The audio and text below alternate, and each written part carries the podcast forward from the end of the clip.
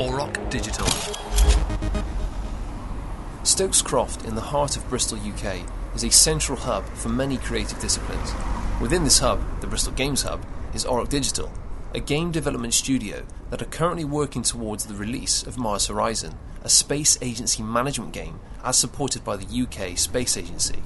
This is Matthew of Auroch Digital, and I'll be talking to the team, finding out a little more about how this project actually came to be and some of the processes that helped in transforming Mars Horizon from concept to game.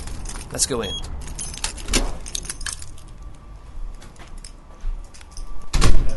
Yeah, cool.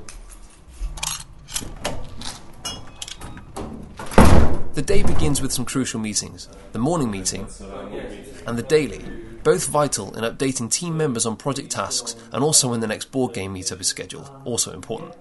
We chat through the tasks ahead and iron out any creases so that we can all progress without any snags. It's an open atmosphere and one that allows creative thoughts room to breathe. It's all working. Yeah. It's just we're, we're going to add extra notifications as more content is added to the game. Yeah. Just alongside it. On design, we have Steve, Um, I've, well, we've had a couple of conversations today. somewhat of a space encyclopedia, who once told me a story about space cheese. Brody, aka the Broadster, he programs Mars Horizon. He's convinced all he sees is numbers and symbols wherever he goes. Lara and Alex produce the Mars Horizon art. Their asset and UI designs are just beautiful. And overseeing every aspect of production is Dr. Thomas Rawlings, design director at Auroch Digital.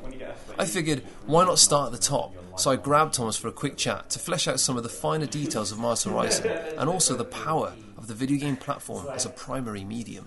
Here's a clip of Thomas talking at TEDx Houses of Parliament. Games have a lot to bring to the conversation. As a non-linear medium, we can do things that other mediums can't do.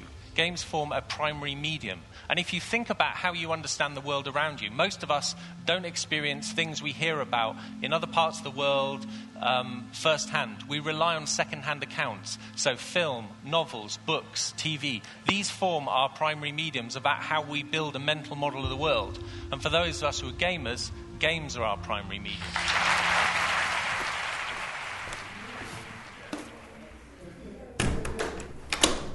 we talk about games as a talking about how we understand media as a big thing, and games are a medium. They're, they're, they're a part of the media. And games are the medium that I really love. Games are the medium I understand. Games are the medium by how which I, as a games designer, understand the world.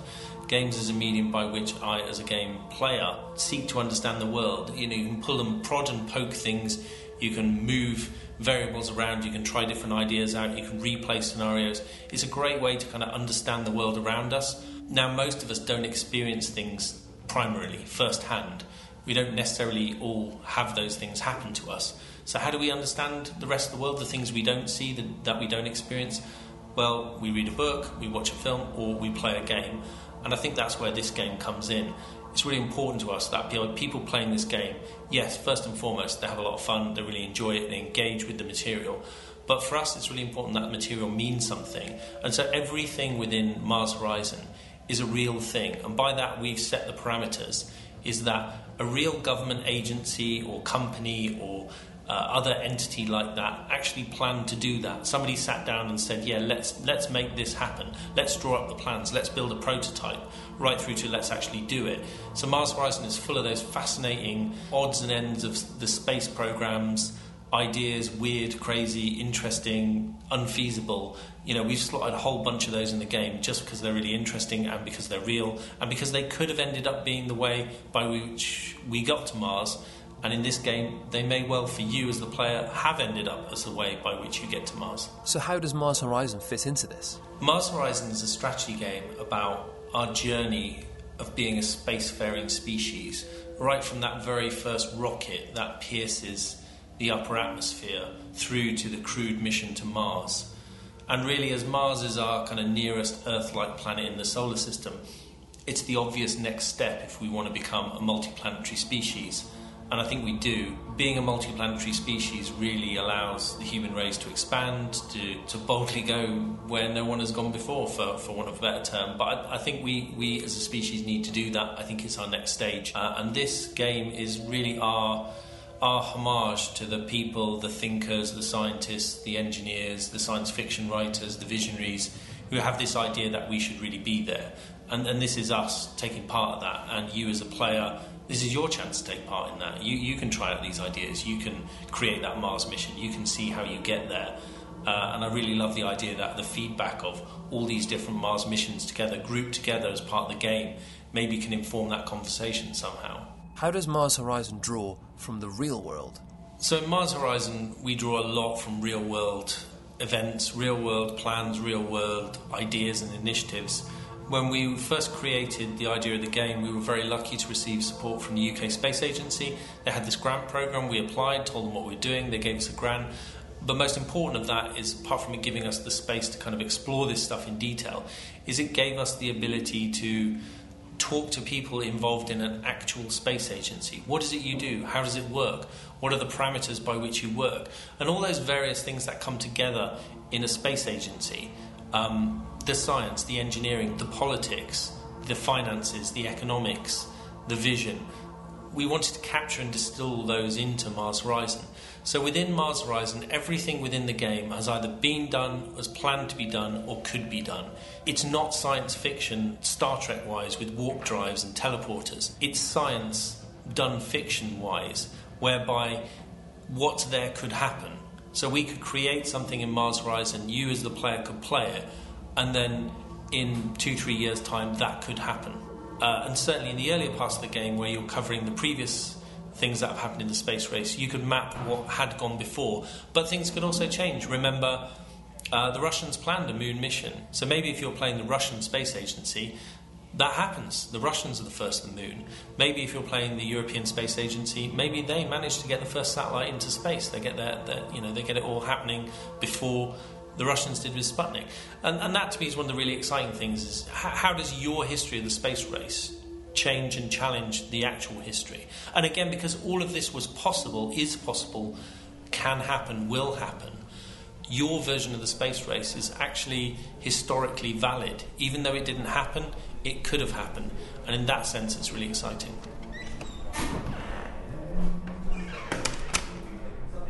Every member of the Mars Horizon team speaks so enthusiastically of space and the opportunities it can offer. It's often the case during lunch break conversations that the odd space or tech reference slips into conversation that started out as which herbal tea do you prefer? Steve at this point informed me of the difficulties it would prove in getting a herbal tea back into space. Uh, one, please. Post lunch, it was time to delve deeper into the nuts and bolts of Mars Horizon. Mission control gameplay. And yes, this is gameplay that takes place in orbit. I sat down again with Thomas and was joined by Steve to play through some Mars Horizon prototype gameplay. Crew, you've got three crew to put wherever you want. Design wise, we're not going to be showing Prototyping takes on a bit of a board game skin here, full of colourful moving pieces, places, and spaces in which to add your smiling astronauts. Thomas and Steve seem to be having quite the blast here. Suddenly we've, we've, uh, we've personalised them. And right. So when you can hear us rolling dice like this, uh, what we're doing is we're using this to prototype out the mission control gameplay.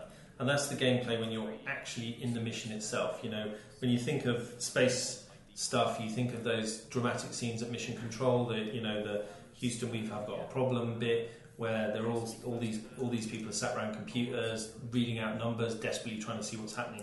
The drama of that is captured in the mission control. The player controls the mission control, and they send the orders back and forth.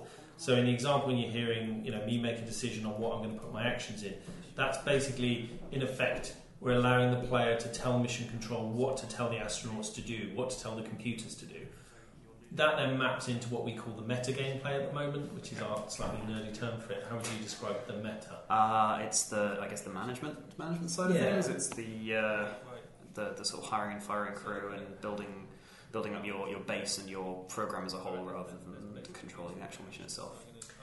Yeah, that, that's pretty crucial that these two gameplay elements link together. So what you get to take in, you know, so what when you're rolling the dice, what the numbers mean, what they do, that's impacted on the design of the rockets and the choices you made there. So it, oh, it, the choices need to reverberate throughout. And, and again, us playtesting this stuff out now, pen and paper, allows us to test those ideas out with a relatively small footprint in terms of how much time it takes us to do it before anyone writes some code against it and we find out that actually that was a really rubbish idea and that was a complete waste of time or that was an amazing idea and we should have done more of that So the more we can figure out in advance, the better we can make the gameplay later.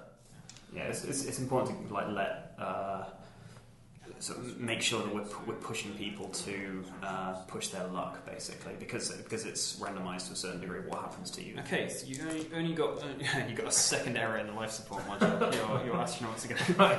you right. cursed it by giving them smiley faces. no, I shouldn't have given them a personality. It's gone, it's gone horribly wrong. Yeah, right? we're trying. You know, I think this is the key thing to get across: is space.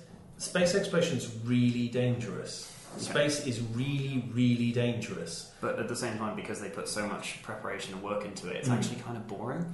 Like the stuff they're doing, they have a very, very carefully itemized yes. list minute to minute, so they're just following steps. So yeah. putting that in gameplay would be a little bit boring. Yeah, whereas, it's that weird mix of, of extreme drama and extreme boredom. Yeah, yeah. Whereas what we have to do is is find is blend those two things together so the gameplay is engaging. So feel, the player feels the drama of it, but they also have that sense of control in the meta game about how how well how do you design your rockets so they don't go wrong as much. But if nothing ever went wrong, then the game would be boring. But in actual fact, I'm not sure it's possible to design rockets where nothing ever goes wrong. I mean, they're they're massive cans of flammable liquid that you're throwing up into the sky. Of course, things can go wrong. They, they, they do, and unfortunately, when they go wrong really badly, people die. So it's, it's, it's crucial for us that we represent that reality tell us the Soyuz program. Uh, they're, they're far too good at. well, yeah, I mean they've got it down to a fine art, and again, we want to how, how, we yeah we want to represent that where people get really good at it, and they just keep doing this stuff over and over and get better and better. I've just been trying not to die. Yeah, yeah. Right, new mission parameters don't die. Right. So it's uh, all it's all about prioritization. It's like if you wanted to just complete the mission and there was nothing going wrong, you could probably do it quite easily. You just pick the right options and just go ahead. Uh, but most of the time, you're what we were talking about earlier about having dealing with the issues. The the way I'm trying to think of it is every mission is Apollo 13, so stuff's always going wrong. You're just constantly firefighting and trying to trying to deal with stuff. But also because the this side of the gameplay influences the metagame, the management side you want to be pushing to do a couple of extra experiments, take a couple of extra photos. Yeah, it's because the, the, the stuff you do in this will, will bring bonuses back into into the rest of the game. Yeah, and I think I think that's a pretty crucial part of it in the sense that it's not just you deal with the emergencies and the problems that go wrong, which you do because that a that's in real space exploration and b it's actually quite good fun to do it. Um, the, the, the, other part of that is actually if you build really good rockets and you're very good at doing it, then yeah, you can over deliver in the missions. You get what you're supposed to get done and more. Yeah. You're able to kind of go above and beyond, and that that's also key for us. That in the gameplay, it's not just about the stuff that goes wrong, but it's the stuff that goes right and the stuff that goes really right. Remember, the player's making history at this point, and we want them to feel that they can. It's it's the difference between say two people launch an Explorer satellite at the same time. One of them discovers the uh, the Van Allen belts, and the other one just like has a pinging radio up in the sky. There's a you know, the, yeah. the, the, amount of information they're going to get about space travel and how much that's going to benefit their program is going to have a, a huge difference, basically. Peter Willington, producer and marketing manager at Auroch Digital, talks about how Mars Horizon has evolved since its embryonic early moments to the game it is now, what it was seen as originally, what's making some tea. Uh, and we kind of took this formative idea of running your own space agency, and we never, uh, for the first, for the first, I don't know, like month or so of the actual work on it, we didn't quite know what it was that we wanted to, to get across in terms of was it real time play, was it turn based play. We knew that we wanted to represent space management really, really well, and we wanted to represent the science of it really well. But like, how do you actually get that across in a game? And we took a bunch of time to create a, a number of prototypes. Um, we did all sorts of experiments, some in real time that were kind of more action focused space games. Is it? There was a point where we thought, is it VR? And there was um, some VR stuff that we experimented with, and we thought, no, that's not right. Uh, it's turn based. Okay, so we know it's turn based because we want it to be methodical. We want people to actually think about this stuff. What it ended up being is much more of a, uh, um, not a puzzle game, but the actual there is a puzzle, as it were, to solving what you're actually doing when you're out and about um, floating around in space. Um, so that, that took a, a quite a, a, long time to prototype. But actually, the formation of the like the strategy layer, I think we used to refer to as um, the actual way you're actually managing your agency, where you're you know figuring out what your what tech you're going to research next, what science you're going to be, um, you know, where you're going to put those science points, that sort of thing. That all came very naturally. That was something that has been there from pretty much the start. Mars Horizon has seen a passion fueled development cycle. These things take time to balance, and achieving the goal of translating science accuracy to the video game medium comes with its challenges. I was able to borrow a bit more of Thomas's time talking about this translation, the multiple gaming platforms upon release, and the importance of the Kickstarter campaign.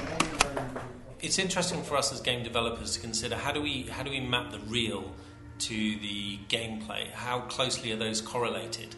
And your first thing might be, well, obviously you make it as accurate as possible, and you do. But remember, we're making a game, and games are there to be enjoyed. They're, yes, they, we want to engage you with the reality of it, but we don't want you to be bored.